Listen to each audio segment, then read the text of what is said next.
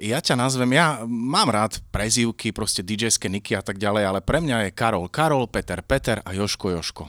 Ahoj Joško, pristáš, čau. Tie všetci ďakujem veľmi pekne za pozvanie a som rád, že ťa stretávam. Uh, takisto sme radi.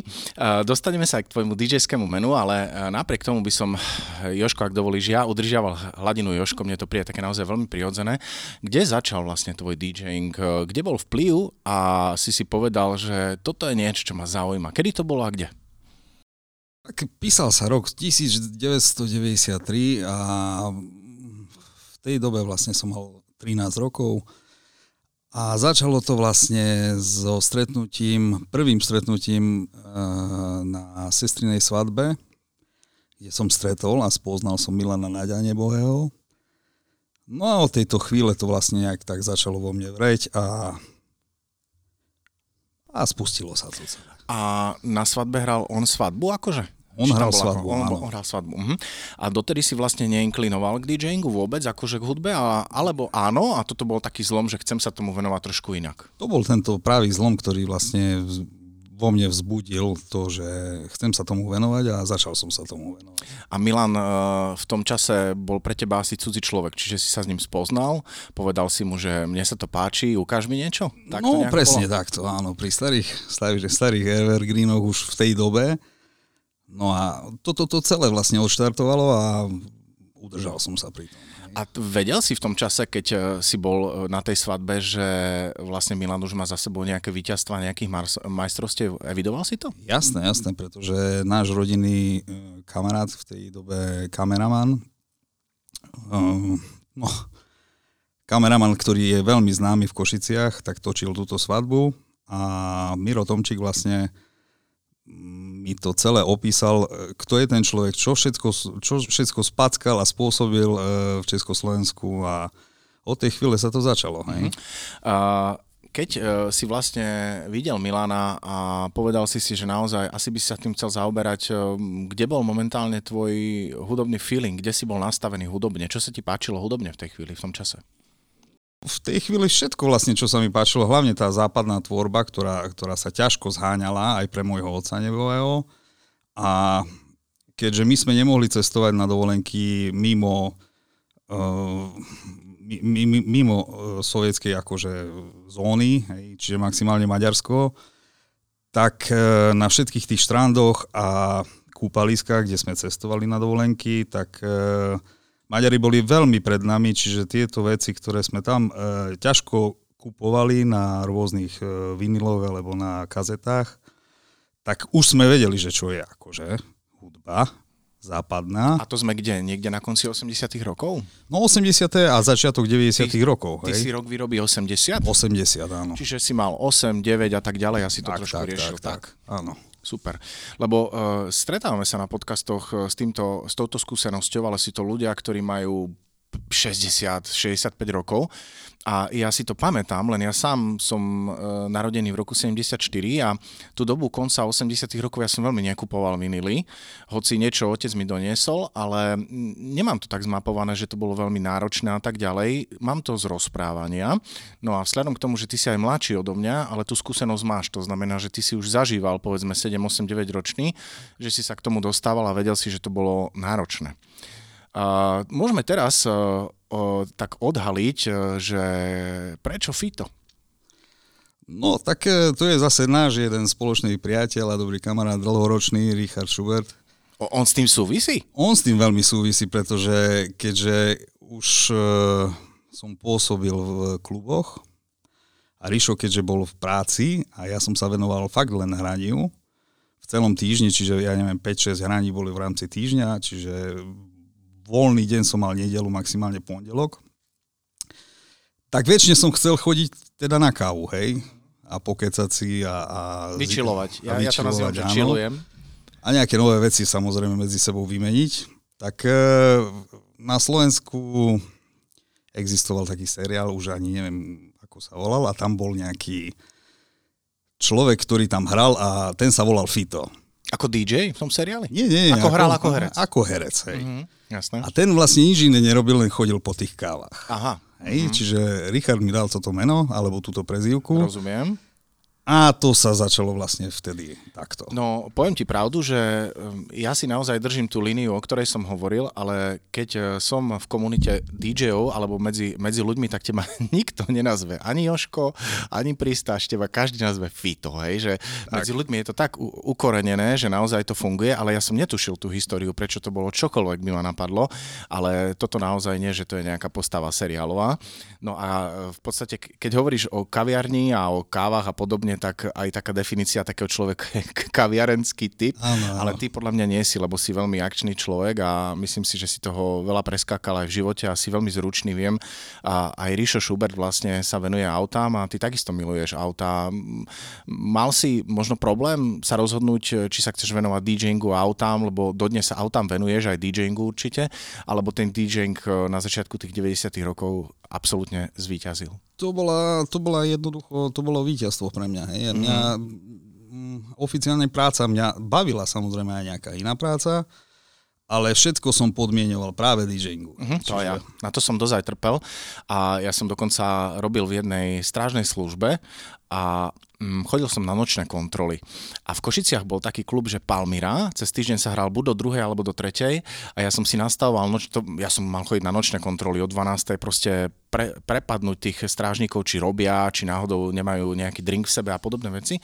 A ja som si nastavoval nočné kontroly tak, že kedy som Palmire dohral, kolega ma už čakal a sme išli naozaj monitorovať veci. Samozrejme v robote mi to vyčítali, mal som problém, že podľa hrania si nastavujem nočné kontroly, ale v konečnom dôsledku mne to bolo dosť jedno, lebo to hranie bolo pre mňa veľmi dôležité.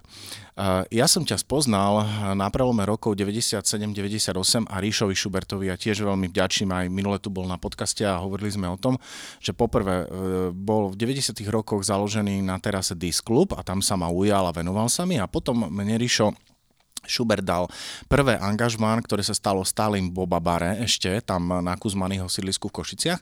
No ale, a tam som ťa spoznal, tam si prišiel a priznám sa, nikdy som ti to asi nepovedal, ale my sme hrali na kaž, kadejakých šalátach, čo sa týka hrania, neboli, nemali sme peniaze a povedzme sme hrali na bytových prehrávačoch, alebo Rišo z nejakej Tesly mi urobil ako keby také dvojča, ktoré vyzeralo ako profesionálny prehrávač, bolo úžasne urobené, ale stále to bolo amatérske. A vlastne ty si mal také prehrávače, po ktorých som túžil a dodnes sa priznám, že to vyzeralo absolútne super, bolo to ťažko profi a len som uh, sníval, aby som aj ja takéto niečo mal. Myslím, že to boli Gemini a mal si pult v strede a to boli prehrávače, ktoré boli samostatné, so vstupnou jednotkou, s takým otváracím deklom, pokiaľ viem, a mal si to celé zakejsované, takže si bol profik už uh, v tej chvíli. Uh, máš ich ešte dnes? Vieš čo, stala sa taká vec, že uh, v jednom uh, jedného večera prišiel telefonát, kedy trebalo veľmi rýchlo zaskočiť za niekoho, teraz už veľ, fakt neviem, že kto to bol, do jedného podniku, kde chalani tam mali, myslím, že Palo Sedlak tam bol a vtedy sa všetci chalani prišli pozrieť na tie Geminy, na ktoré som strašne, strašne ťažko pracoval, rôzne rôzne e, výkopové práce a takéto veci, aby som to dokázal vlastne kúpiť, hej, pretože dnešní ľudia si to celkom nevedia predstaviť, e, koľko peňazí to stálo a čo všetko trebalo podmieniť za to, aby si to mal, hej. No jasné. A prepač, e, pamätaj si, čo si chcel povedať, ale aký si mal v strede pult? To si nepamätám. Tiež to bolo Gemini. Hej? OK, hovor. No a uh, Palo vtedy, v tej dobe vlastne mal e, prvé Pioneery stovky, kde sme to tak nejak porovnávali a Marek Petráš mal presne 500 od Pioneeru, kde tá Gemini vlastne bola taká kópia. Uh-huh, tie 500 ja mám, ja som taký archivár, mám ich doma. Uh-huh. No a jednoducho používaním z ničoho nič vlastne začali zrýchlovať, potom spomalovať, hej, bol tam nejaký problém, kedy som sa rozhodol, že vlastne to predám. A radšej zainvestujem ešte viacej peňazí, čo nebola malá suma, čo fakt nebola, na tú dobu to nebolo vôbec, že malá suma a prešiel som na tie Pioneery. Uh-huh. A ty si potom bol aj pri Denone, keď si pamätám, nejaké obdobie. A mňa by zaujímalo, či si niekedy inklinoval aj k hraniu z plátni.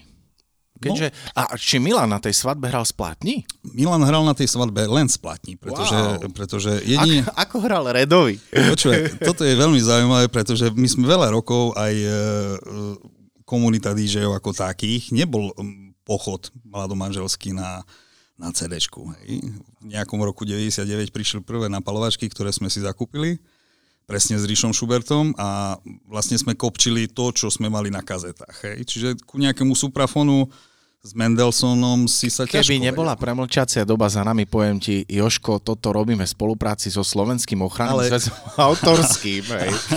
nie, nie, ja ti rozumiem. E, iná cesta nebola, hovor. Iná cesta nebola, žiaľ.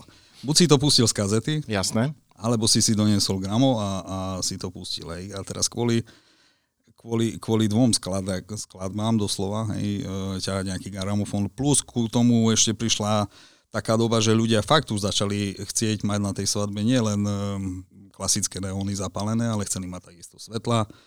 Čiže ľudia už, už chceli a očakávali od teba od, v tej chvíli, že donesieš tam predsa len nejaké derbičko, hej, nejaké svetlo.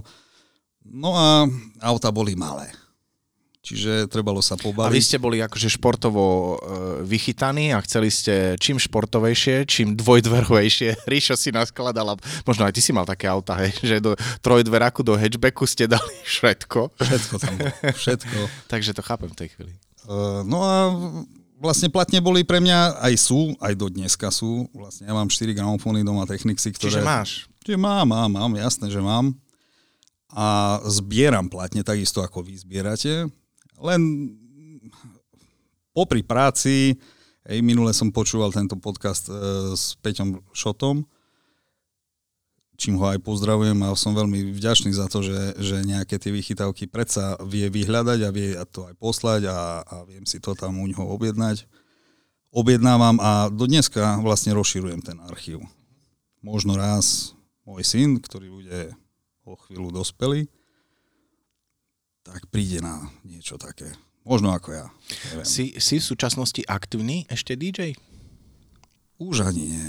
Vôbec? Ani sporadicky? Vieš čo, sporadicky skôr tak, že fakt ma niekto musí zlomiť, pretože uh, ja som to, nie že by som sa uzavrel pred svetom, len jednoducho uh, v dnešnej dobe celkom nerozumiem novodobej hudbe v kluboch. Uh-huh to, to veľa z nás a minimálne tí ľudia, ktorí sú narodení skôr, povedzme v 80 rokoch, niektoré trendy nepochytili, respektíve im neprišli na chuť a priznám sa, že aj, aj um, je to moja situácia, kedy vlastne vnímam hudbu a musím, pretože som aktívny a hram komerčné diskotéky, vnímať uh, široký, širokú škálu muziky, ale niečo mi absolútne nevonia. Snažím sa aj tých ľudí vytancovať uh, hudbou, ktorá je podľa mňa kvalitná a dobrá a to, čo je taká povinná jazda, tak to si tak v podstate len otrpím. No, no je to tak. A neviem si to momentálne v, pri svojej práci.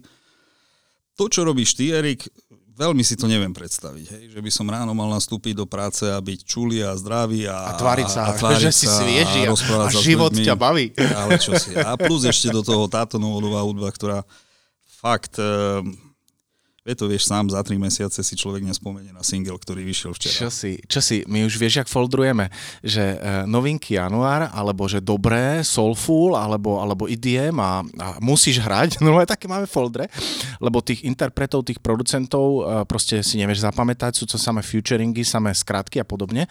A ja som z hodou okolností pred týždňom pozeral na BBC Radio One chart Dance a hambil som sa ako pes, pretože uh, ja chápem, že prešla doba, chápem, že každá generácia má svoju muziku, ale ja som z prvých 40 miest nepoznal viac ako 5 producentov v rámci rebríčka.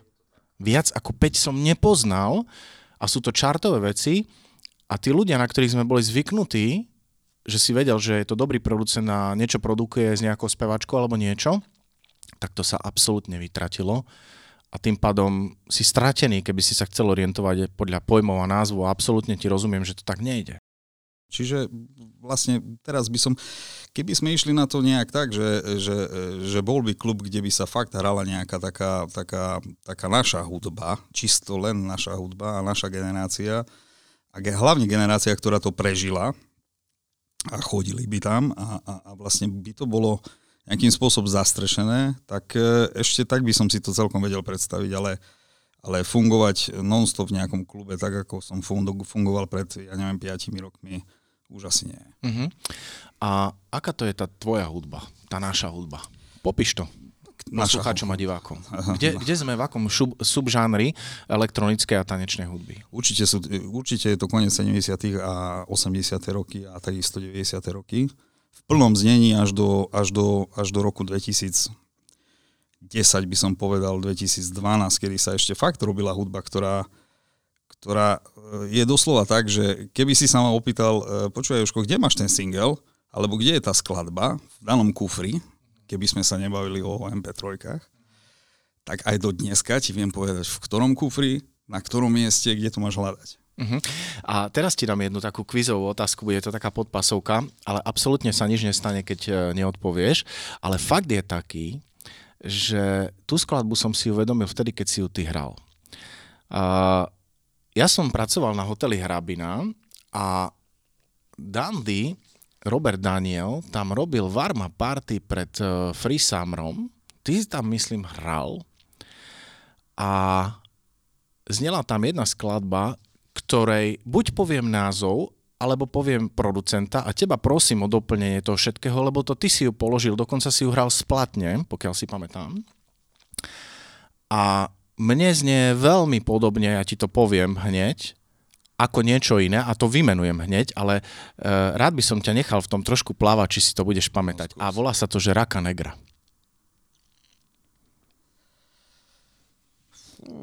A znie je to ako Salif Keita Madan, Áno. Martin Solveig remix. Áno. A je to veľmi podobné, je to také latino, ne, nevadí, keď si nespomenieš, lebo ja mám s tým problém. Ja som si to vlastne len teraz chcel osviežiť, že si to kodnem do hlavy, lebo ja, ja, na, ja niekedy potom chcem siahnuť, keď hrám chill alebo nejaké kafe, že to zahrám, je to veľmi pekné, ale stále si spomeniem neskoro a už potom mi to odíde, ale volá sa to Raka Negra. Myslím, že Raka Negra je producent a skladba sa volá nejako inak. A ty si to vtedy hral a tým pádom aj chápem, že kde si bol hudobne a mm, neviem, či ty si uvedomuješ, nemusíš už nad tým rozmýšľať, nie je to potrebné, spomenieme si potom. A neviem, či ty si to tak uvedomuješ, lebo my vnímame, že si z toho dj sveta trošku vycúval a venuješ sa absolútne uh, možno niečomu inému naplno. dj svet si nechal v nejakom hobby režime, ale ani jeden z DJov, s ktorými som rozprával a ktorí majú čo povedať k veci, ťa nevyhodnotili, že si bol e, v podstate nepovšimnutelný. To znamená, každý jeden ocenil, že si mal veľmi dobrý vkus a máš na hudbu, že si mal veľmi dobrý mixing a že tvoje diskotéky sa dali počúvať a bolo to veľmi dobré. Vieš o tom? Tak snažil som sa, no. Teda, čo mám na to povedať? Akože strašne ma to bavilo, ale, ale jednoducho prišiel taký čas a, a seklo to zo mnou. A vieš, e,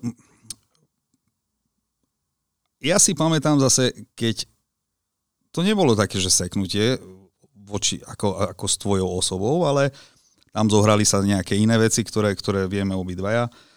A, a keď e, síce to teraz robíme pod tou záštitou Slowgramu a Sozy, a celkom to v tej dobe nebolo ošetrené bolo veľmi málo ľudí, ktorí sa ďalej chcelo venovať vlastne klubovej scéne. Hej? Čiže zo starých DJov alebo z generácie, ktorá, ktorá bola pre nás učiteľmi, tí vypadli úplne. Potom prišlo, prišlo to obdobie, kedy, kedy nastal taký boom a, a všetci sme hrali a všetci sme e, nejakým spôsobom prosperovali ty si bol uh, tak utiahnutý, presne v takom stave si bol ako ja teraz. Hej. Kdež uh, to bola podľa mňa dosť veľká škoda teba. Uh-huh. Taktiež. Ja som mal také obdobie, kedy som vycúval a poviem ti veľmi pravdu, otvorene, to mm, my sa môžeme baviť naozaj, toto je podcast, čiže bavme sa veľmi úprimne a otvorene. Ja som vlastne tak zastal hlavne kvôli rodine, pretože som e, nechcel o ňu prísť a nakoniec som aj tak o ňu prišiel, pretože som mal obdobie, kedy som vlastne sa utiahol a chcel som skončiť s hraním kvôli tomu, že náš život a vlastne tá celá korešpondencia s rodinou je veľmi náročná. rodinný život a DJský život e, v konečnom dôsledku asi veľmi k sebe nejde. A my sme tak e, s Tiborom Apomegrim rozprávali pred nejakým časom a je to veľmi smutné, preto som vycúval, to, to je tá odpoveď na to a potom som sa do toho vrátil, lebo som si povedal, veď to je môj svet, ja, ja, ja chcem žiť v tomto svete a chcem dožiť, nehovorím, že chcem zoži- zomrieť za DJ-ským pultom, ale v konečnom dôsledku ako nejaký producent, promotér sa tomu chcem venovať naozaj celý život, ako človek, ktorý tým žije, čak vieš, čo robíme. A my sme s Tiborom uh, Egrim napočítali 15 DJ-ov z východného Slovenska, takých uh, dôležitých, ktorí niečo znamenali alebo znamenajú a 14 je rozvedených. Takže a Tibor, Tibor je ten nerozvedený. Tibor je jediný Mohikan. A, ale aj, aj Tibor mal, že ozaj mohikanské obdobie, akurát to ustala jeho rodina. No a v tej súvislosti ti naozaj ešte raz počiarkujem, prečo som z toho, z toho trošku vycúval. A nechcem sa baviť o vážnych veciach, hoci uh, náš život je niekedy veselý a niekedy je vážny, ale naozaj báme sa ako dospelí chlapi a báme sa teraz možno o tom, že keď si prichádzal do sveta DJingu, mal si 13, 14, 15, 20, uh, mal si podporu rodičov, nedehonestovali to, že uh, počúvaj ma Joško, uh, nevieš ty náhodou sústružiť nejaké kolesa alebo niečo a nechceš robiť niečo iné, potrebuješ sa ty zaoberať pesničkami. Mal si tú podporu alebo nemal si ju? Vieš čo, celé to bolo tak e, viac menej spackané mnou, hej, keďže ja pochádzam z učiteľskej rodiny a v roku 95 môj vlastne starý, ako ho nazvať, hej, ktorý ma dotiahol vlastne k tomuto remeslu, Egon Král, mm. tak e, dal mi tú možnosť, teda tá možnosť bola taká, taká, taká všeobecná, hej. E, ten taký mladý že fakt e, sa nepostavil v tej chvíli za pult, keď sa niekto rozhodol. A že poď, mohol si tak akurát púšťať nejaké slaďaky, nejaký Jasné, začiatok diskotéky, nosiť kufre, repráky a teda a teda. No a keďže ja som chodil na priemyslovku, tak e, musel som to nejak špeciálne vymyslieť, aby som bol aj ráno v škole. Uh-huh. No ale aj útorok, stredu, štvrtok bol aj v klube. Čiže nejak potaňme, v noci som odchádzal z domu, odohral, potom som nejakým spôsobom prespal tú školu. No a tak sa to stalo, že vlastne prišiel september, kedy kedy som zmaturoval až. Uh-huh. Čiže, čiže v správnych, e, normálnych, normálnych, pri normálnych skúškach som nebol pripustený, keďže už potom to prišlo do takého štádia, že vlastne e, ani som do tej školy poriadne nechodil. Fakt som všetko pod, ako podmienil e, DJingu. Tú školu som, chvála Bohu, dokončil, No ale podporu ako finančnú ani... Takú ľudskú som myslel, ale aj finančnú Finančnú určite, určite som nemal, pretože túto cestu som si vybral ja. Uh-huh. A na to všetko, čo som, čo som dosiahol a, a, a vlastnil som a vlastním, tak skutočne fakt som si musel na to zarobiť. Uh-huh. Čiže nebolo tu niečo také, že mami, tatík, e, skúsme to nejak, dajže nám. Nedalo sa. Hovoríš o kluboch, hovoríš o hraní. Uh, aké kluby boli pre teba dôležité uh, v rámci uh, povedzme takého postupu DJ-ského alebo tvojej kariéry? V ktorých kluboch si hrali? Ja o niektorých viem a boli veľmi dôležité, ale možno som vôbec si neudržal doteraz v pamäti mnohé ďalšie. Tak ktoré kluby boli pre teba smerodatné? Úplne, úplne prvý uh, diskoklub, ktorý som zažil a mám na ňo najlepšie spomienky, tak e, bol Disco Klub Havana, ktorý sa žiaľ zatvoril v roku 98. No a z, z, rôznych, z rôznych dôvodov, hej, kde, kde vlastne sme museli odísť tamať. A pokračoval som e, s mojim veľmi dobrým kamarátom do dneska, s Adrianom Vedžom, s tzv. DJom Adrom. Na, Aha, vidíš, to mi, to mi niečo pripomína. Mhm, na, DJ Adrom. Mhm diskoklube Bazén na starej krytej plavárni, alebo v novej krytej plavárni, respektíve tak to povedať. Už teraz je stará. A tam som bol 5 rokov. Po 5 rokoch potom boli rôzne hostovania, ja neviem, uh, Boba Bar, hej, uh, Iskra, Luník 2. Bola taká pekná zašívareň, to sa volalo Studio 25 na Mesiarskej ulici. No, to mi niečo hovorí, ale aj netuším, kde to bolo. Uh, tam hral Vlado Kocan. Áno, áno, áno.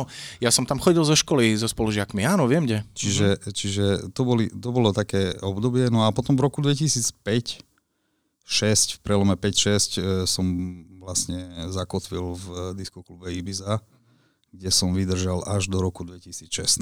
Mhm, to je dosť. Tam ste aj ťahali spolu s Ríšom Šubertom však? Rišo Schubert tam bol zo začiatku možno 2-3 roky Uh-huh. a potom pracovne, pracovne vlastne tiež to nezvládal, čiže, čiže dával si nejaký taký, taký pohov. No a tým, že je starší, vlastne stále ho trebalo ťahať do tých akcií a, a volať ho, hej. Čiže, čiže tak, ale ostali sme tam s Ľubom Brestovičom dvaja, kde sme válčili až vlastne do konca. Uh-huh. A vlastne mne, ty tak uh, si spojený často s, Ibiz, uh, s Iskrou. To keď som rozprával aj s Ríšom, tak uh, vlastne o Iskre mi hovoril veľa a k tej Iskre sa naozaj vyjadril, že si tam aj patril. Bolo to také, že bol si súčasťou takého stáleho stafu. Ibizu si samozrejme ja pamätám a tú Havanu mám trošku tak vyprchanú, lebo ja som do Havany často nechodil, ale v konečnom dôsledku bol to dosť dôležitý podnik, si myslím. Viem, že tam chodilo asi veľa cudzincov, nie?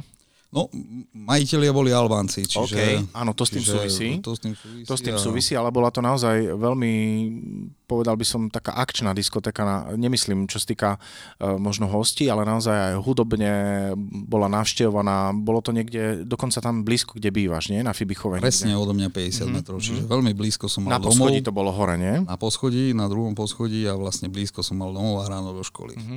Viem, že keď som chodil v tých 90 rokoch, aj tá hudba mne tak celkom niektorá sedela, ale respektíve som sa hľadal hudobne, tak e, normálne, keď si spomeniem na ten klub alebo aj na Ibizu, tak e, mám zážitky a zimomriavky doteraz, keď si spomeniem na to, čo sa tam dialo, lebo naozaj som dospieval, takže som si zažil svoje a ma, bolo to veľmi pekné obdobie.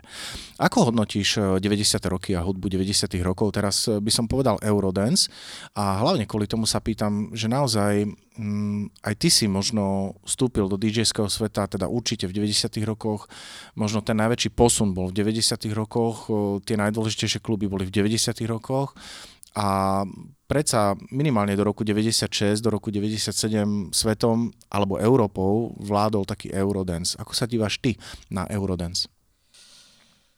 Tak vlastne v tých rokoch to bolo celkom také dosť, eh, ja by som to povedal, hektické. Vlastne vychádzali rôzne single, ktoré taktiež trebalo eh, dosť vytriediť. Uh-huh. Hej. Lebo... Čiže tam bolo úprimne povedané veľa odpadu. Tak to chceš povedať? bolo tam veľa odpadov, dokonca niekedy sme sa až čudovali, že niečo také Milana doniesol Uh-huh. v rámci predaja singlov. No a fakt to trebalo veľmi vytriediť. Sú, sú single, ktoré, ktoré možno boli raz, dvakrát dané do stroja a, a ostalo to tam. Hej. Proste, proste nežrali to ľudia doslova. Hej. Ale také, ja neviem, nejaká Garcia Bamboleo, do dneska sa to dá. e, Do, dodnes, e, dokonca som absolvoval aj e, dve svadby tohto roku, kde sa to hrálo ako host dvom kamošom. A potom som hral uh, jedno podujatie, kde bolo mm, čas podujatia zamerané na 90. roky a zahral som to Garcia. Myslím dokonca, že si ho pýtali a normálne bolo to úspešné. vážne, je Bolo to, to, úspešné. je to niečo také podobné ako Makarena. Hej, Určite v áno. 96. Určite, určite áno. kedy, kedy vlastne ten single vyšiel v 94. Hej. Garcia vyšiel v 94. Uh, nie, nie. Um, Makarena? Makarena. A to som nevedel, som myslel, v že 94. 96. Mhm. vyšiel ako prvý. OK, Potom, potom rok a pol bola akože taká pauza. Áno. Oni to vydali ešte raz. OK. Ja si to iba 96. druhýkrát pamätám. Mhm. sa to odštartovalo. Hej. Čiže, a sú to, sú to single, ktoré sa hrajú a dajú sa zahrať určite dodnes. Určite, Makarenu ja na svadbe hrám bežne. Čiže- a, a je úspešná. Čiže trebalo to vytriediť, ale, ale do dneska určite, že si spomenie hoci kto z nás, hoci kto z nás e, na nejaký single a vieš ho vyťahnuť a vieš ho zahrať. Jasné a tým pádom aj som pochopil reakciu na 90. roky, dívam sa na to veľmi podobne ako ty. Uh, aký si mal vzťah uh, k undergroundovej muzike a možno k nejakým parties, možno v Košiciach na východnom Slovensku? Bol si súčasťou takýchto parties? Čo, bol som tak skôr menej, alebo viac menej tak okrajovo. Mm, Tie undergroundové páty boli celkom zaujímavé, ale, ale ja som mal strašne rád, aj mám strašne rád trance, tranceovú mm-hmm. hudbu. Mm-hmm. Len v tej dobe, uh, to bolo viac menej tak, uh, sa to vytratilo, hej. Mm-hmm. Sa to viac, viac išlo asi techno viac potom, išlo nie? techno, mm-hmm. áno. Mm-hmm. Potom nastúpilo také obdobie toho houseu. Mm-hmm. No a do dneska sa používajú presne tieto, tieto veci. Um, ktorí uh, producenti transu ťa najviac oslovili? No určite to bol Tiesto. Uh-huh. To, bolo, to, bolo, to bolo niečo šialené, čo tento človek dokázal. Hej. Armin van Buren. Absolvoval si aj nejaké showky s týmito ľuďmi? S Paul van Dijkom tu v Košiciach áno. Uh-huh. Keďže mal tu jediný koncert v Košiciach. Ale to znamená, že si aj hral? Nie. Bol si Nie, ako host? Bol som ako host backstage, kde uh-huh. sme sa stretli. Uh-huh. Um, veľmi dobre. Všetky dosky mám od neho uh-huh. podpísané, ktoré, uh-huh. ktoré som mal v tej chvíli. A f- sú to traja producenti, ktorí klobúk dole. Určite áno. Ja sa priznám, že trends je pre mňa uh, v mojom cítení muziky taký okrajový žáner, ale ja ho mám rád vlastne tiež a veľmi si vážim týchto producentov, tých troch, čo si povedal, určite áno. A musím sa ti priznať, že z tých troch mi je asi najbližší Paul van Dijk. A keď e, vlastne začala v Berlíne Love Parade a tá celá scéna a počul som Foreign Angel od Paul van Dijka, tak mi odišiel naozaj život, lebo sa mi to no. veľmi páčilo a dodnes sa mi to páči. A takýto trend si myslím, že je výnimočný vo svete. Možno je to také, že jednoduchšie, že nie je to nejaká komplikovaná hudba, ale tá atmosféra, ktorá z tej hudby ide, je absolútne úžasná podľa mňa. Tak, tak, lebo keď si vlastne ľudia si vedia pozrieť, eh, ja neviem, staré prenosy na Viva. Áno. Hej, povedzme z Love Parade, alebo nejakého zvúčka vlastne Love Parade bolo Paul van Dijk, alebo Dahul. Áno, áno. A títo producenti, alebo Westbam. Hej. Veľkú, veľkú mieru vlastne výstupu, v tej dobe už to bolo také komerčné, ale ale zaznamenal skúter, keď si to pamätáš. Pamätám sa a pamätám sa len skú, skúter, uh, mal, mal som ho vždycky tak s rezervou u seba. Jasne, samozrejme, že s rezervou, ale mal, mal jednu skladbu, ktorá sa volala Hyper Hyper, Áno. kde vlastne vymenoval všetkých DJov, ktorí budú jedného dňa, no, myslím, že to bol rok 97 alebo 98, ktorí budú presne hrať na, na Love Parade. Uh-huh. No, um, ďakujem, že si ma poučil. Nevedel som to, no. lebo uh, fakt je taký, že um, skúter som v čase uh, ich uh, naozaj slávy bral ako povinnú jazdu a nikdy som k ním nešiel do hĺbky.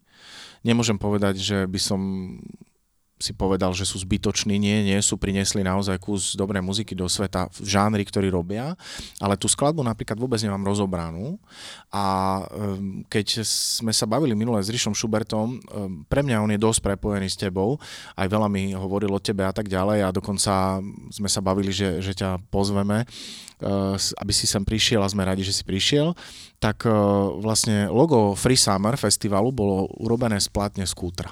Presne. To neviem, či ty vieš, Áno, ale, ale bolo to tak. Čiže naozaj nielen v rámci týchto podmienok, ale v rámci aj celej Európy určite skúter je, je na mieste v rámci tohto žánru. Uh, čo sa týka trencu, tak sleduješ trend dodnes? Vieš čo, skôr viac menej okrajové, ja už teraz mám takú našu hudbu, radšej tú punkovú, hej. Mm-hmm. ten... Čiže viac menej ideš po takom klasickom zvuku hudby momentálne? Klasickom, jasne, mm-hmm. samozrejme. Ale povedzme v takých remastrovaných verziách, alebo vyslovene ortodoxný klasický zvuk? Môže to byť aj aj, tamto nejakým spôsobom ja neselektujem, že, že toto nie, lebo toto nie znie tak dobre, ako to znie v remastri, hej. Čiže... Ako sa e, díváš vlastne na prácu DJ-a, alebo ako si vykonával prácu DJ-a a jeho súvislosť s moderovaním? Lebo ty máš veľmi príjemný hlas a ja som nikdy z teba nemal pocit, že by si mal um, možno nejakú hambu alebo, alebo nejaký stres toho, že musíš moderovať. A zažil som ťa ako moderátora v mysle DJ a moderátora a bolo to veľmi v poriadku. Moderoval si svoje diskotéky alebo viac ich premixoval? práve to, že tá naša generácia bola vychovaná e, k tomu DJingu, že fakt si sa musel postaviť k tomu, či to už bola svadba, ples, alebo ja neviem, hoci čo iné. A musel si sa predstaviť, privítať tých hostí. Hej, my sme zažili, Erik, aj ty a ja, určite, že boli tri tanečné pomalé kola. Jasné, jasné. Čiže trebalo to aj uviezť a nejakým spôsobom sa dať to, dať to do nejakého harmonogramu, aby to malo hlavu aj petu. No a ja som s tým nemal problém. Ani do dneska s tým nemám problém. Hej. Mne to trošku potom začalo vadiť, že ja ich teraz názvem pseudo DJ, ktorí sa tam postavia a, a tlčú a tlčú, hej, potom sú tam nejaké skákačky, tie novodobé, hej, a poďme všetci ruky. Je to také, pre mňa je to dosť nepochopiteľné. Je to, je to z môjho pohľadu taká neúcta voči tomu osadenstvu, hej, ktorý je v danej chvíli... Rozumiem ti. Eh, na párty, na, na 50 na svadbe, na hocičom proste. Uh, ty uh, pôsobíš naozaj ako človek, ktorý hraje dlho a vie urobiť rozdiel medzi tým, čo patrí do toho prostredia a čo nie a bavíme sa povedzme o tých pomalých piesňach, čo ty si hovoril teraz. Je samozrejme, že na parties nepatria, ale podľa teba do komerčnej diskotéky takéto spomalenie tempa by patrilo aj do dnes? No, musel by byť na to podnik. Súhlasím. Súhlasím. A ja som to už tu hovoril mm, pred niekým, ale poviem to aj tebe, aby sme sa naozaj o tom pobavili, e, že Boro, ktorý prevádzkoval diskotéku Hacienda, je dodnes veľmi smutný z toho, e, že to nefunguje týmto spôsobom, pretože ako majiteľ diskotéky mal najväčšie tržby vtedy, keď boli sladiaky. Pretože kopa ľudí išlo k baru, pilo, objímali sa dvojice, uh, on pozval ju, ona pozvala kamošku a pili. A v tejto chvíli to celé vlastne vypadáva, lebo v kuse to ide na jednom eh, byte, čo je super, hej, my sme milovníci muziky, len v konečnom dôsledku naozaj ak je na to podnik, tak to do toho podniku patrí aj taký človek, ako je Boro, čo je party muž a vlastne prežil naozaj celý život eh, v kluboch, na festivaloch, diskotekách, tak to posúdil ako veľmi dobrý manažerský krok. Čiže chápem, čo si povedala a s tým maximálne súhlasím. Neviem, čo sa udialo v tej dobe, ale jednoducho sa to vytratilo. Hej. Doslova sa to vytratilo. Ja si pamätám, a ja som hral v Bobe, že vlastne tam som to zažil, že to prestalo byť, lebo na začiatku majiteľka Boby uh, Zlatia, ona vlastne chcela mať tie sladiakové kola, hej, taký bol trend a potom vlastne z nejakého obdobia na nejaké obdobie uh, sa to možno zdalo také, že zbytočné, že tá diskoteka sa zastavila, spomalila, stichla a to sa prestalo nejako ľuďom páčiť, potom sme videli samé naozaj možno nejaké vyhajpované party z Vivi, tak ako ty si povedala, tak ďalej a už sme si to nevedeli spojiť. A fakt je taký, že v Bobe, keď som tam hrával, neskôr v Ibize, v ktorej si hrával ty, tak uh, začali chodiť party, party ľudia a vlastne oni chceli plynule sa baviť, hej, čiže tie sladiaky, keby sme im dali, tak im urobíme normálne taký, že zásek a vlastne preto sa prestali hrať sladiaky. Vieš, stačí si len spomenúť na to, že keď vlastne to by aj Boro mohol potvrdiť, aj rôzni iní majiteľia podnikov, kedy boli rôzne e, krádeže nevie, neviest mm-hmm. hej, do podniku. Áno, áno, to sú aj to sa dnes. tak, tak tradovalo, hej, že, te, že, že ti ukradli a ti ju zobrali. Hej, niekde väčšinou do diskotu, do, do, áno. Do, do klubu proste. No a vtedy to trošku fakt muselo, dokým mladý manžel prišiel, hej, potom sa fakt zahral ten slaďák, ktorý si vybrali. Jasné. A pokračoval si ďalej, hej. Čiže sa to trošku tak či tak utlmilo. Niekedy na svadbách boli aj 4-5. Na, na svadbách určite áno. To, to tiež funguje dodnes. A dokonca aj ja, keď hrám v klube, tak uh, poznám DJ-ov, ktorí hrajú rýchlu muziku absolútne do absolútneho konca a na konci možno dajú jednu pesničku, ktorá je pomalšia, ale tiež to nie je sladiak. Ale to je samozrejme každého osobná vec, ale ja sa snažím vždycky tie svoje podujatia robiť tak, že pred koncom dám nejaké 3-4 sladiaky a vidím na tých ľuďoch, že potom celonočnom vybuchaní, tom všetkom, to príde na nich ako taký jar. Uľava. Uľava. Uľava. Úžasné slovo, hej, uľava uľava. Uh, ja by som sa možno ešte na chvíľočku vrátil uh, k tým uh, tvojim technickým vymoženostiam, čo máš doma, to znamená konkrétne ku gramofónom. Prečo ich máš 4 ako k tomu došlo? Vieš čo, tak jedného dňa uh, mi kamarát zavolal, že, že sú dva gramofóny na predaj. No a tak z nostalgie, tak vlastne som si zakúpil prvé dva. No a potom prišla druhá ponuka, a mám 4. Myslel som si, lebo v podstate my, podľa mňa napriek tomu, že sa nevenuješ už tak aktívne DJingu, sme pod určitou diagnozou, Vieme s tým žiť. Asi nám vyhovuje na celý život. Takže uh, chápem aj to. Čomu sa venuješ teraz ako takému core zamestnaniu alebo biznisu? Tak uh, ja som zamestnaný momentálne ako, ako mechanik v novej Toyote v Košiciach. Uh-huh. A toto je pre mňa momentálne asi to naj a samozrejme deti a rodina. Um, neuvažoval si niekedy aj o producingu? Keď si bol DJom, nechcel si tvoriť niečo? E, neviem, ako blízko si mal napríklad, e, lebo generačne bol to náš človek, Big Appleovi, a on, on trošku produkoval a na teba sa to nelepilo, nechcel si to trošku robiť?